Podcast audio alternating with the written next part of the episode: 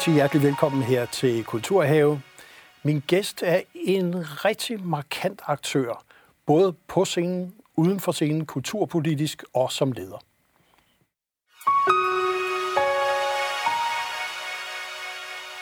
Og velkommen Mikkel Harder Munk Hansen, øh, leder af udviklingsplatformen Scenekunst. Den seneste, kan vi godt sige, en lang række. Over 25-30 år har du været, kan vi sige, en meget, meget væsentlig aktør. Både som leder, udøvende kunstner, instruktør. Og du startede i 94 med at, sammen med Martin Solinius, Peter Bog Jensen, og lave Kaleidoskop. Det er rigtigt. Og det var vel også en udviklingsplatform dengang? Det var i høj grad en udviklingsplatform. Det blev jo vores, eget, vores egen uddannelse øh, og min vej ind i det danske teatermiljø. Jeg havde jo brugt nogle år uden for Danmark på at uddanne mig til skuespiller i Paris først, og senere i London, og arbejdede som skuespiller mest i Skotland faktisk. Mm. Øh, og så er øh, Danmark jo sådan et lidt specielt land på den måde, at at øh, selvom vi er meget åbne, så kan det være utrolig svært at komme ind i en branche, hvis man ikke er uddannet på en af de statsanerkendte skoler. Så jeg kunne skrive rundt til alle teatrene og sende anmeldelser fra forestillinger, jeg havde medvirket i Storbritannien og andre steder. Og der var ingen, der reagerede, og så var jeg ligesom nødt til at gøre noget så selv. Så lave dit eget. Ja. Så måtte jeg lave mit eget, og ja. det gjorde jeg så i, i 1993. Så ved tilfældighed kunne jeg komme til at lege teateret Københavneren. Og så havde jeg fire uger fra, jeg skrev kontrakten under, til der skulle være premiere på en forestilling. Og det blev så med blandt andet Sisse Beth Knudsen, som også var lige så grøn, som jeg var dengang. Øhm, hvor jeg i satte Sartres lukkede døre, og det blev så min instruktørdebut. Og så var jeg tilbage i England og arbejde, og da jeg så kom hjem, så tænkte jeg, at jeg vil noget mere her. Og øhm, så kontaktede københavneren faktisk øh, mig og spurgte, om jeg ikke ville lege den igen, fordi det var gået så godt første gang. Og sagde, det ville jeg ikke, for det havde jeg jo ikke nogen penge til. Men jeg ville da gerne overtage det. Og så sagde de ja. og så stiftede vi Kaleidoskop og øh, rykkede ind der, Martin og Peter og jeg. Ja. Og det er det, der hedder Teatergrop i dag? Ja, ja. Nørrebro ja. Og så kan vi roligt sige, det var så startskuddet til, og så må du lige hjælpe mig lidt. Der var noget med radiodrama, chef for det, Danmarks Radio. Mm. Øh, skuespilchef på det kongelige i fire år. Mm. Øh, direktør for Copenhagen Film Festival, direktør for CKU. Nej, jeg var ikke direktør for. Nej, du var... Jeg var leder af Images Festivalen. Det er det. Ja. Og så formand for scenekunstudvalget med i alle mulige bestyrelser, formand for dansehallerne osv. Så, så man kan sige, hele den del, hvad, har den, hvad gør den egentlig?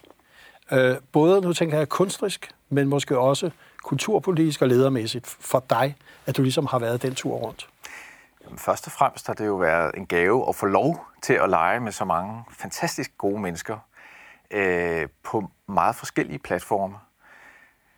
Altså, der var jo en, en stor frihed i at, øh, at starte teater med nogle gode venner, og blive bedre sammen og gøre hinanden bedre. De første mange år, der, vi havde jo ikke nogen driftsstøtte, og derfor kunne vi ikke selv lave teater på vores eget teater. Vi var nødt til hele tiden at lege ud for at kunne betale huslejen. Det var en meget god øvelse. Det, det var en udmærket ja, ja. øvelse. Det lærte os jo noget om økonomi ja. og sådan. Og så på et tidspunkt lavede vi et dogme om, at vi ville lave en forestilling på vores eget teater i hver sæson. Og, øh, og det gjorde så også, at vi begyndte både at, øh, at skrive og lave scenografi og instruere på teatret.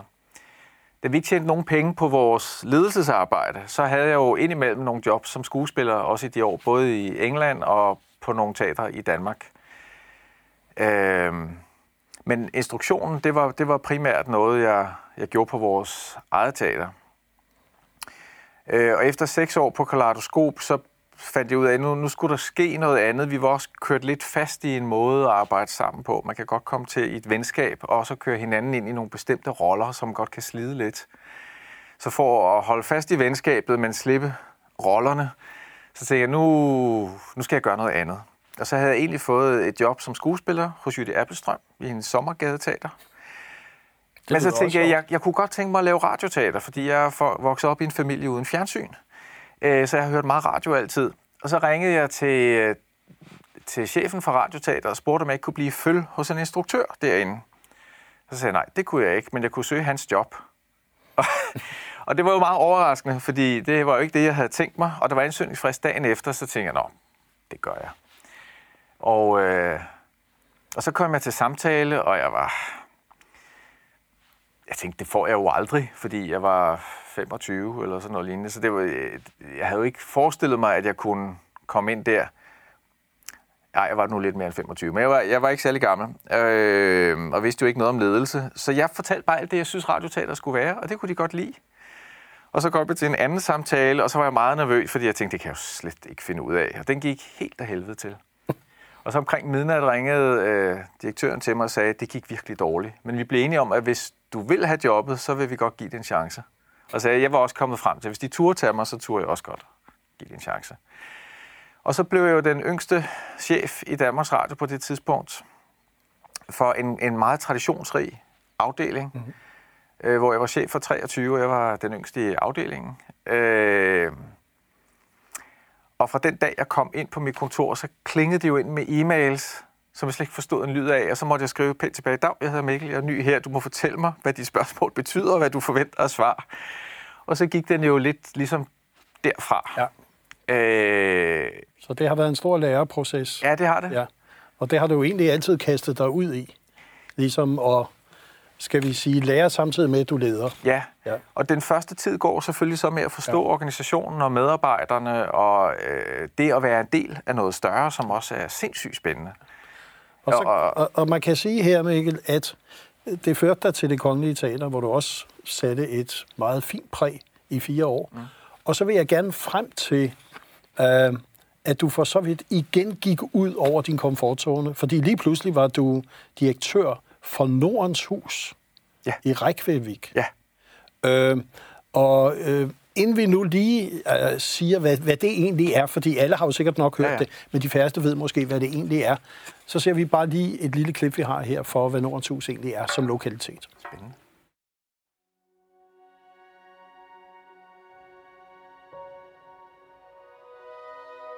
Nordens Hus åbnede første gang dørene for offentligheden i sommeren 1968. Siden da er Nordens Hus ikke bare blevet en af Reykjaviks førende kulturinstitutioner, men også et tidløst minde om nordisk samarbejde. Nordens Hus er designet af en af de store modernistiske tænkere i det 20. århundrede, nemlig den finske arkitekt Alvar Aalto – og Nordens Hus lemliggør Altos syn på arkitektur med vægt på såvel æstetik som pragmatik. Ja, altså det nordiske, Nordens samarbejde, kultursamarbejde osv., som jo egentlig har en fantastisk centrum og bygning her. Det at sige ja til det, det må du lige sætte ord på. Det var i 2015, så vidt jeg husker, ikke? Jo, det var jo i 2014, at jeg fik jobbet, og så startede jeg 1. januar 15. Øh, jamen, det var jo en meget stor overvejelse, men øh, jeg var jo egentlig meget glad for at bo i udlandet og studere, og så det er jo sjovt at prøve at komme ud og se, at man kan bruge noget af det, man har lært i en anden sammenhæng uden for landets grænse, i en ny kontekst, prøve sig selv af på noget andet.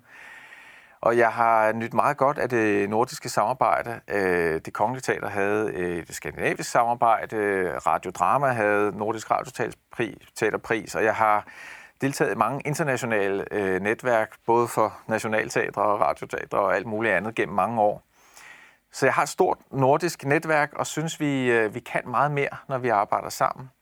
Og huset der i Island det, øh, det er det første af sin art, som er en politisk meget modig beslutning, fordi Island var meget fattig i 60'erne og så meget til USA, og man vil gerne holde Island fast som en del af Norden. Og så tog Nordisk Råd den beslutning, at man ville bruge en formue med en af Nordens bedste arkitekter og bygge et virkelig flot hus i Island. Og det gjorde en kæmpe forskel. I løbet af det første år, så havde halvdelen af befolkningen været i huset. Utroligt. Øh, og der kommer stadigvæk over 100.000 besøg om, årene, om året i et land med lige over 300.000 indbyggere. Ikke? Så der sker virkelig, virkelig meget. Og, og hele verden kommer til det hus. Altså man får jo masser af breve og e-mails og alt muligt hver dag med kunstnere fra hele Norden og hele verden, som gerne vil lave noget dør, der. Og, og man får jo besøg af de nordiske politikere og præsidenter og alt muligt andet. Jeg har gået og vist David Cameron rundt i det hus. Og så der, der, der er mange sjove oplevelser med det. Og det har også et helt unikt bibliotek, som jeg lige synes, vi lige skal give jer en, en lille view på. Biblioteket ligger i hjertet af Nordens Hus og er som et monument for Islands natur. Med det høje loft og det helt særlige lys, der strømmer gennem vinduerne, er dette en af landets smukkeste læsesale. Biblioteket har en omfattende samling af bøger på syv nordiske sprog.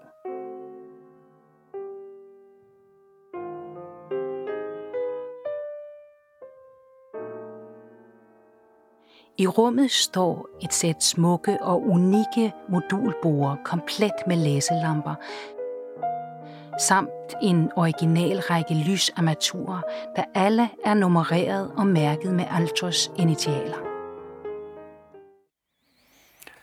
Og vi er i gang med Kulturhave. Mit navn er Christian Have, og min gæst, Mikkel Harder, leder af udviklingsplatformen Scenekunst, men også mange andre ting.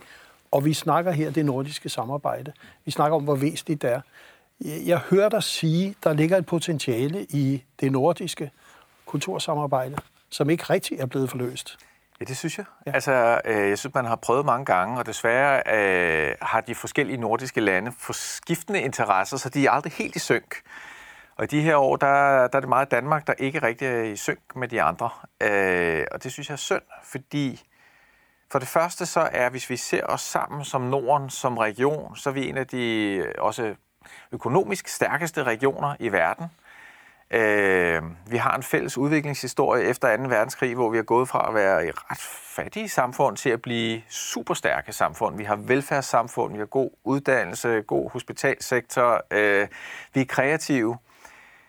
Man har meget godt lykkes inden for filmen, fordi man lavede nogle fælles ordninger. Det er derfor, man altid hører nogen tale svensk eller norsk eller et eller andet i en spillefilm i dag. Det er fordi, man kan få adgang til nogle penge, hvis man arbejder sammen. Det kunne man godt udbrede mere til andre kunstarter. Man har de nordiske kulturfonde, som fremmer det, men øh, desværre skal man ned på dem i øjeblikket, og det synes jeg er den helt forkerte vej at gå. Øh, og man kan sige, rent kulturpolitisk her i en post-coronatid, så kunne det måske være en af de veje, vi skulle til at se nordpå, og ikke andre, alle mulige andre retninger. Så hvis vi nu skulle sige her, hvad ville dit bedste råd være til, hvis du skulle give det i relation til det nordiske samarbejde, det nordiske kultursamarbejde? Jamen, jeg synes jo klart, man skulle støtte det og styrke det. Nu har man lige valgt at skære 5% ned øh, om året øh, på Danmarks initiativ. Jeg synes jo, man skulle sætte det 10% op, øh, fordi at øh, man vi er super gode til rigtig mange ting her i landet, men nogle af de strukturer, man har fundet frem til i de andre lande, som ikke nødvendigvis er dyre, men bare fungerer super godt, dem kunne vi passende lade os inspirere af. Det her med givet videre til dem, der nu sidder i Kulturministeriet. Jeg tænkte på, på en helt anden ting, Mikkel. Sådan, øh, der har været coronatid, nedlukning, du selv nu leder af en udviklingsplatform. Øh, vi spurgte dig sådan, hvor vil du egentlig pege på, hvor der sker noget udvikling, som du synes er interessant? En af de ting, du pegede på, og du skal få lov til at argumentere for det bagefter, det er Fix og Foxy. Mm. Vi ser lige et lille klip her. Mm.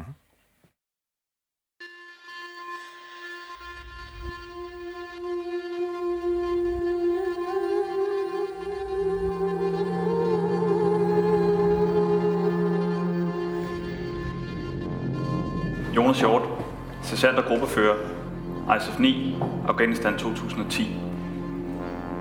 Hvordan har jeg det? Jeg er fuld af spænding. Jeg kan mærke verden selv i min krop. Og jeg har taget pænt tøj på. Det står i skærende kontrast til mine dårligste dage, hvor jeg ligger derhjemme og græder. Jeg er ikke kommet længere end fra min seng til min sofa, og så tager jeg det her tøj på, så kan jeg ikke se alt det, der sker i mig. Ja, my dear Honda. Du må knytte nogle ord. Det er klart, der er også et specielt samarbejde med Tue Bering, instruktør, som jo er, er en af de mm. markante. Ja. Altså, jeg har jo kendt Tue fra før han kom ind på teaterskolens instruktørlinje i sin tid, og øh, vi har jo aldrig arbejdet sammen, fordi det gør instruktører jo ikke. Men øh, jeg ansatte øh, Tue til at udfordre Radioteatret i sin tid. Det gjorde han rigtig glimrende. Og da jeg blev udnævnt til skuespilchef, så øh, ansatte jeg Tue og scenografen Christian Friedlander som viseværter på Turbinehallen, hvor øh, jeg bad dem om at udfordre øh, den måde, som man laver teater på på det kongelige teater, inden vi skulle flytte over i det nye skuespilhus, som jeg skulle indvige nogle år senere, hvor jeg havde sådan et helt strategisk mål. Hvis vi ikke bare skal gøre, som vi plejer, så skal vi udfordre plejer, inden vi flytter. Og det var deres opgave, og det gjorde de jo i den grad. Og Tue er en fornyer af scenekunsten. Det er ikke alt, hvad han laver. Jeg synes, det er fuldstændig fantastisk kunst. Men, men ønsket om at prøve at opdage noget nyt, og hvad man kan med scenekunst, den er jo spillevende hele tiden hos ham og dem, han arbejder sammen med. Og øh, de Hunter er et, et super eksempel på det, og han er jo en af dem, der har fået temmelig mange røgmertpriser øh, efterhånden, øh, og med god grund. Og øh, jeg så lige også, at der er en spændende forestilling på vej, Avatar med, mm. som også kommer til at lege med, kan vi sige, hvor er der et scenerum, og kan vi hele taget snakke om scenerum og teknologi osv. Er det også en vej, du ser scenekunsten skal? Altså begynder at lege med disse forskellige rum? Scenekunsten skal alle steder hen. Scenekunsten afspejler jo vores samfund, så når samfundet også er der, så skal scenekunsten også udforske, hvad det gør ved os. Øh, jeg har selv lige købt billet til den forestilling her til formiddag, fordi der blev frigivet nogle nye, så jeg var meget hurtig her kl. 12 øh, at få det gjort. Men øh, det er, øh, der får man jo lov til at prøve at være en anden, for en dag se med en andens øjne. Det har jeg aldrig prøvet før. Jeg ved ikke, om det virker, men jeg glæder mig til at prøve det. Øh, og en af de andre ting, som du også har peget på, er Golden Days Festivalen, mm-hmm. som en af de festivaler, der også har ture, gå nogle nye veje. Vi har en lille klip fra 2018 før corona. Ja.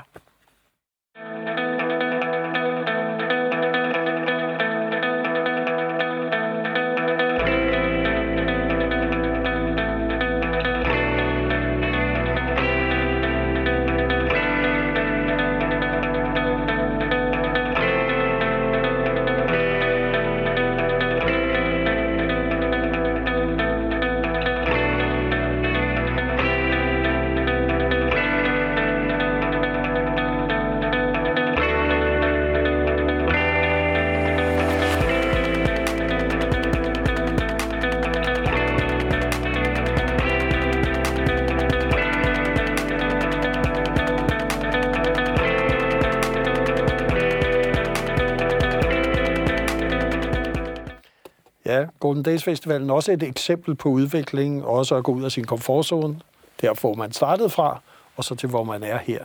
Kunne du knytte nogle ekstra ord på, hvad det er, de gør? Jamen, jeg synes jo, at øh, den bringer jo samfundet i spil. Altså, ja, det er dejligt at trække folk ind i teater, eller ind på øh, en kunstudstilling i et museum, men når man får øh, scenen eller øh, kulturen til at spille ind og ud af det offentlige rum, så afspejler man også os som mennesker øh, på en anden måde. Og Golden Days, synes jeg, har været eminent dygtig til at vælge nogle interessante temaer, og så brede dem ud på alle tænkelige platforme. Inde i institutionerne og udenfor. Øh, og det møde, synes jeg, gør København til en fantastisk by at bo i. Øh, de løfter byen, og de løfter kunsten, og de inspirerer folk til at deltage og bruge kunsten. Og en af de ting, hvor du får en udfordring, det er jo, at du har sagt ja til at være formand for Dansk Teater 300 år, som er næste år, 23. september. Ja, ja. ja. Øh, man tænker, hvorfor skal man fejre, at Danmark har haft et teater i 300 år? Det skal man, fordi for 300 år siden, der var det første gang, der blev spillet teater på dansk. Man må tænke på, magtens sprog var jo ikke dansk dengang. Det var enevælde, og de talte tysk, og de talte fransk, og de talte latin. Det var forbudt at tale dansk på universitetet. Pludselig så åbner en franskmand og Holberg et teater i Lille Grønnegade i København, hvor man kan købe billet og komme ind og se. Det er uden for hoffet, det vil sige uden for magten, og pludselig kan man høre ens eget sprog. Nogen, der afspejler det samfund, øh, gør grin med eliten, med borgerne, med bønderne, Øh, og det har i den grad været skabende for hele vores nationale identitet, for vores kultur, for vores sprog, at teatret gav os sproget og var med til at gøre det lovligt. Der gik lige 100-150 år mere, inden det blev tilladt på universitetet. Men, øh, men det har været sindssygt vigtigt for, for dem, vi er blevet til. Og dermed egentlig en forståelse af det, Holberg var med til at åbne. Det må jo have været en paladsrevolution dengang. Ja, det var det, og han, han arbejdede jo, kan man sige, inden for magtens system også, fordi han var professor og rektor på universitetet, øh, hvor det var forbudt at tale dansk. Samtidig holdt studenterne over og få dem til at spille teater om aftenen, hvilket de ikke måtte på universitetet, der var det forbudt. Men han forstod dobbeltspillet, og han kunne sige noget om magten, uden at få hugget hovedet af. Altså, så han var jo øh, sindssygt godt begavet og en god fortæller og havde masser af humor, så alle kunne være med. Og hvis man kigger på de danske sommerrevyer, så kan du se hele magteliten sidde og blive gjort til grin øh, hver sommer fra scenerne, og de elsker at sidde derude i, i cirkusrevyen og, og grine af sig selv og grine med sig selv. Og det er noget særligt dansk også, som kommer helt tilbage derfra. Og det er jo interessant, når vi ligesom siger, hvorfor skal vi i det hele taget opføre en Holberg, og så har vi jo set, øh, Grønnegårdsteateret er jo et af de steder, der er blevet ved med at fortolke om. Vi fik jo en fantastisk Rasmus Montanus, mm. Aarhus Teater i, i Kulturbyåret. Ja. Ja. Øh, så det der med en relevans, det med at spille klassikerne, er vel også noget, der er vigtigt, selvfølgelig i, på, i nye iscenesættelser. Ja, for det, der gør klassikere til klassikere, det er, at de rammer noget essentielt i det at være menneske. Og øh, vi tror jo hele tiden, vi er unikke, og ingen har følt som mig før. Ingen har oplevet den forelskelse, jeg oplever, eller den smerte, eller den sorg. Det har man. Helt tilbage fra de gamle grækere, og lige så længe der har været mennesker, som har talt sammen. Så, øh, så selvfølgelig kan man spejle sig i andre teatre har du med at skære ned i no, ind til benet i noget essens. Og det var Shakespeare en mester i, og der er masser af andre mestre. Og det kan man fortolke ind igen og igen og leve og opleve i alle tider. Og det, jeg tænkte, jeg godt ville ind på, det var også, meget få i kulturlivet tager et politisk ansvar, eller et kulturpolitisk ansvar, fordi det er ligesom, hvordan kan man og skal man det? Du har faktisk besluttet ja. at tage et ansvar. Øh, jeg ved godt, at der ikke er... Du har ikke snakket ret meget om det. Jeg ved ikke engang, hvor officielt det er. Men jeg synes bare alligevel, at øh, vi lige skulle runde... Du stiller faktisk op til det næste folketingsvalg for de radikale. Ja, det gør jeg. Øh, jeg har overtaget en, et, et valgkreds på Frederiksberg. Og det er jeg faktisk enormt glad for, fordi øh, jeg har jo kan man sige, taget nogle borgerlige ombud undervejs. Jeg har siddet som formand for det, der dengang hed Statens øh, Kunstråd, Scenekunstudvalg og i Statens Kunstråd. Jeg har været med til at fordele penge, jeg har været med til at anbefale ministre ændringer til lovforslag og sådan noget, og så oplevede frustrationen over, at det så ikke sker. Og det er så nemt at stå med et papskilt nede på Slotspladsen og demonstrere, det har jeg også gjort virkelig, virkelig mange gange. Øh, og sige, nu må de da gøre noget derinde. Øh, og kultur står ikke altid særlig højt på partiernes øh, programmer. Og øh, da jeg har været medlem af de radikale venstre i 25 år, øh, bare forholdsvis passivt, så det, det nytter jo ikke noget. Jeg forventer, at nogen skal gøre noget ved det, hvis jeg ikke selv tør gøre det. Øh, så derfor har jeg besluttet mig til at, øh, at stille op og, og kæmpe for at få kulturen mere på dagsordenen, også indefra. Fordi jeg kender den, jeg har været omkring film og øh, udstillingshuse og alt muligt andet, scenekunst, musik, festivaler. Så jeg kender en meget stor del af branchen virkelig godt indefra. Og selvfølgelig handler det om meget mere, øh, hvis man øh, er så heldig at komme i Folketinget. Øh, men jeg har også meninger om resten af samfundet. Og det, der vil være interessant, er, at du bliver så en af de første, der sådan, nu siger jeg 100% seriøst, vil gå ind i det politiske arbejde fra kulturens verden aktivt. Mm. Øh, er det noget, du tror, at du kan være med til, måske at være lidt af en ledestjerne på, at det kan man godt fremover, og det bør kulturens aktører måske se og tænke på, for at få en bedre position for kulturen? Det ved jeg ikke, fordi det er jo også et øh, offer. Man, man stiller sig jo også op på ølkassen og bliver spyttet på og skrevet om på alle mulige måder. Øh, så det må jo komme an på, hvordan det går. Jeg ved ikke, om jeg kan blive et forbillede, men jeg har besluttet mig for at ture øh, og risikere det, fordi øh, jeg synes, det er vigtigt. Og, og så må man se, om andre lader sig inspirere. Der er jo ikke nogen, der siger, at man skal være fisker for at blive en god fiskeriminister, eller at man skal være en god læge for at blive en dygtig sundhedsminister. Øh, men men øh, kulturen er et af vores største erhverv i Danmark. Det er faktisk lige så stort som fødevareerhvervet. Altså sådan indtjeningsmæssigt, og det er ikke den plads, det får politisk. Og det vil jeg gerne øh, arbejde for, at det får. Tværpolitisk, selvfølgelig, men, men øh, jeg, jeg føler mig rigtig godt til rette i det radikale venstre, ellers havde jeg jo heller ikke været medlem i næsten 30 år. Og vi vil sige herfra, at vi er rigtig glade for, at kulturen får en stemme nu, som har den erfaring øh, og er den aktiv, som du er. Og så ønsker vi dig held og lykke. Vi håber, at du bliver valgt, for det er jo det første, det er jo der skal ske. ja. Det er, for, det er det første Ja. formål. Og så ellers tusind tak, fordi du kom her i Kulturhaven. Tak fordi jeg måtte være med.